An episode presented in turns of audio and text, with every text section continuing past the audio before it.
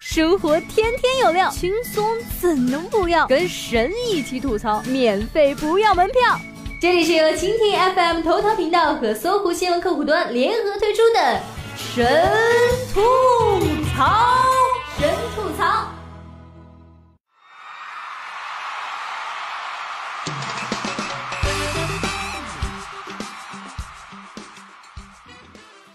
最近几天大家都在说骗子的事儿，而我刚好就收到这么一条短信：你好，我是你老公张继科。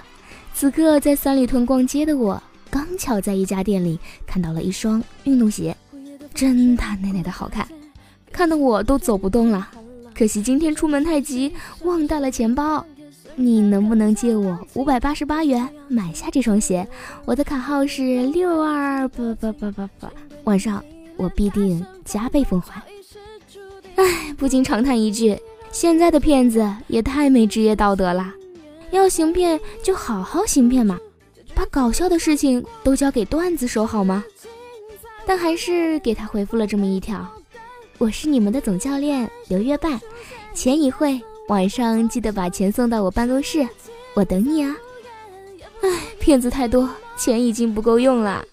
隔壁的老张昨天就接到一个电话：喂先生，您需要贷款吗？不需要。那您需要保险吗？买过了。请问您有心脏病高血压吗？没有。那好，你儿子在我们手上。嗯，如果老张说有心脏病，对方会不会立刻给他推荐一款医疗保险呢？媒体曝光了那些电信诈骗的嫌疑犯们，都是年纪轻轻四肢健全的精壮男子，咋不老老实实搬砖，竟敢歪门邪道呢？徐玉玉案嫌犯群像，人生不顺或缺钱，想快速谋财。在徐玉玉受骗猝死后的第七天，涉嫌对其进行诈骗的六名犯罪嫌疑人全部落网。公安部通报的嫌犯消息显示，六名嫌犯的平均年龄只有二十六岁，其中三人为九零后。他们的共同特征：年轻、有经济压力或人生不顺，希望快速谋财改变现状，对家人谎称外出打工，常年不在家中，从不谈及自己的工作。的确，很多人都说，相比以前，今天的年轻人更不愿意吃苦，更想赚快钱。这也很好理解，五零后、六零后、七零后也想好吃懒做、游手好闲，但是他们没这个条件。还有，当时一家都是一群孩子，父母就是想惯着也没功夫啊，所以还是黄金棍下出好人。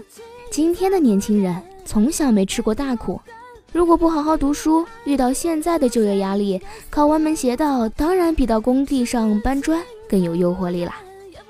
当然这些应该都是少数，不管多数少数，年轻可以犯错，但不是说可以犯罪。经济压力谁都有，但不是坑蒙拐骗的理由。谁都想快速赚大钱，但如果没有当首富的爹，还是老老实实从小钱开始赚吧。骗术防不胜防，新闻上说的防骗六个疑虑，你都记住了吗？第一个，接电话遇到陌生人，只要一谈到银行卡，一律挂掉。二，只要一谈到中奖了，一律挂掉。三，只要一谈到是公检法税务或领导干部的，一律挂掉。四，所有短信但凡让你点击链接的，一律删掉。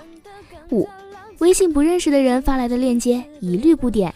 六，所有不熟悉的幺七零开头的电话，一律不接。嗯，照这几条戒律做了一个多月，别的还好，主要是见到一七零号段的电话就立刻挂断，结果错过三个快递、五顿外卖，还把老妈急得够呛。她刚刚换了一七零的号码。哎，老人家又不懂什么移动联通，人家说哪个便宜就买哪个嘛。看来凡事啊都不能绝对。有人说落后就要挨打，也有人说枪打出头鸟。这说明什么？只要有人想揍你，他总能找到理由。有商家把月饼换个日期隔年卖，哎，给个理由先。据报道，中秋节临近，各商场超市月饼热销，有北京市民发现某品牌月饼包装盒上有两个生产日期，印记清楚的日期是今年八月，模糊的则是去年的八月。该月饼礼盒背后明写着保质期为六十天，那岂不是过期快一年了？该品牌月饼销售负责人表示，礼盒虽是去年的礼盒，但月饼却是今年的月饼啊！啊，每次都纳闷，中秋已过，商场超市里没卖完的月饼礼盒就奇迹般的消失了，没想到他们是去冬眠了呀。不过既然商家都说月饼是今年的，那就当它是今年的咯，反正月饼自己又不会说话。月饼你好，月饼再见。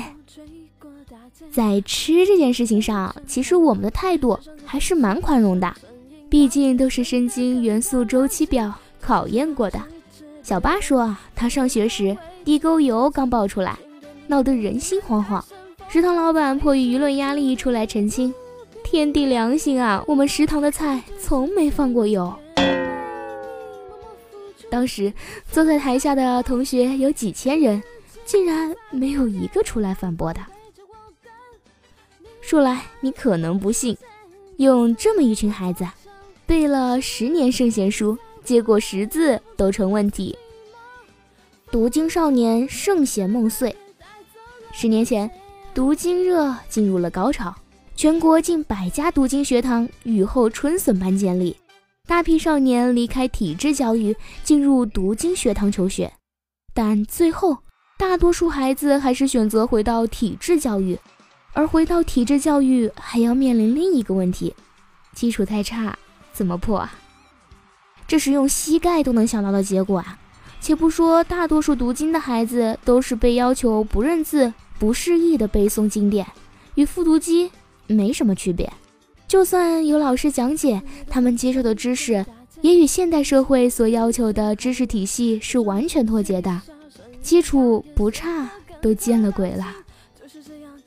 还有一记马后炮，其实也不难想明白，读经学堂里教的都是孔孟之道，即便孩子们都习得真传，成为孔孟一样的人物，那就意味着孔子孟子坐着时光机穿越两千多年，从公元前的春秋战国时代来到了二十一世纪，哎，能不蒙圈吗？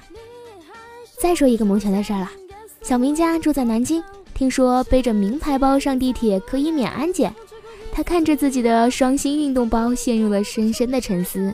所谓名牌包到底是指 Gucci、 普拉达、爱马仕、路易威登呢，还是耐克、阿迪、李宁、安踏、三六一度、班尼路呢？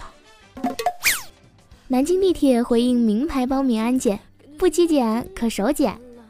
九月一号开始啊，南京地铁一百二十一个车站实施全线安检。八月三十一号试运行，近日一则名牌包免过安检仪的帖子引起了热议，很多人理解为名牌包免安检。南京地铁方回应称，网络上存在误读，并不是名牌包免安检，安检的原则是逢包必查，市民如果怕弄脏名牌包包不想过安检仪，可以向工作人员提出开包检验。见过拉仇恨的，没见过这么拉仇恨的好吗？背名牌包了不起吗？背名牌包就能证明包里没有违禁物品吗？背名牌包就能证明自己是五好少年吗？按照这个逻辑，扛着编织袋的农民工是不是都应该自觉到派出所自首去啊？所谓骑白马的不一定是王子，也可能是唐僧；会烧香的不一定是和尚，也可能是熊猫啊；有刺青的不一定是古惑仔，也有可能是岳飞；长翅膀的不一定是天使，还有可能是鸟人。这么简单的道理都不懂吗？嗯，流氓太多，吃瓜群众需要斗智斗勇啊！女子洗澡遭偷窥，拍视频留下证据，抓住偷拍男。住在出租屋的年轻姑娘小李怀疑自己洗澡上厕所被男租客王某偷窥，便在卫生间处藏了个手机进行反偷拍，果然拍下了王某偷窥自己的证据。但小李并不声张，而是找来自己的男友，把王某堵在家里，扣下其手机，同时报警。于是人证并获，警察发现王某手机里有偷拍年轻女性的视频几百条。隔壁老王果然是老司机啊，遇上胆大心细的女福尔摩斯，那就自己认栽吧。正是你躲在厕所外拍妹子，洗澡的妹子也在偷拍你，你以为自己是老司机，结果被带上了警察的车。好了，感谢您收听我们本期的神吐槽，我们下期节目再见吧。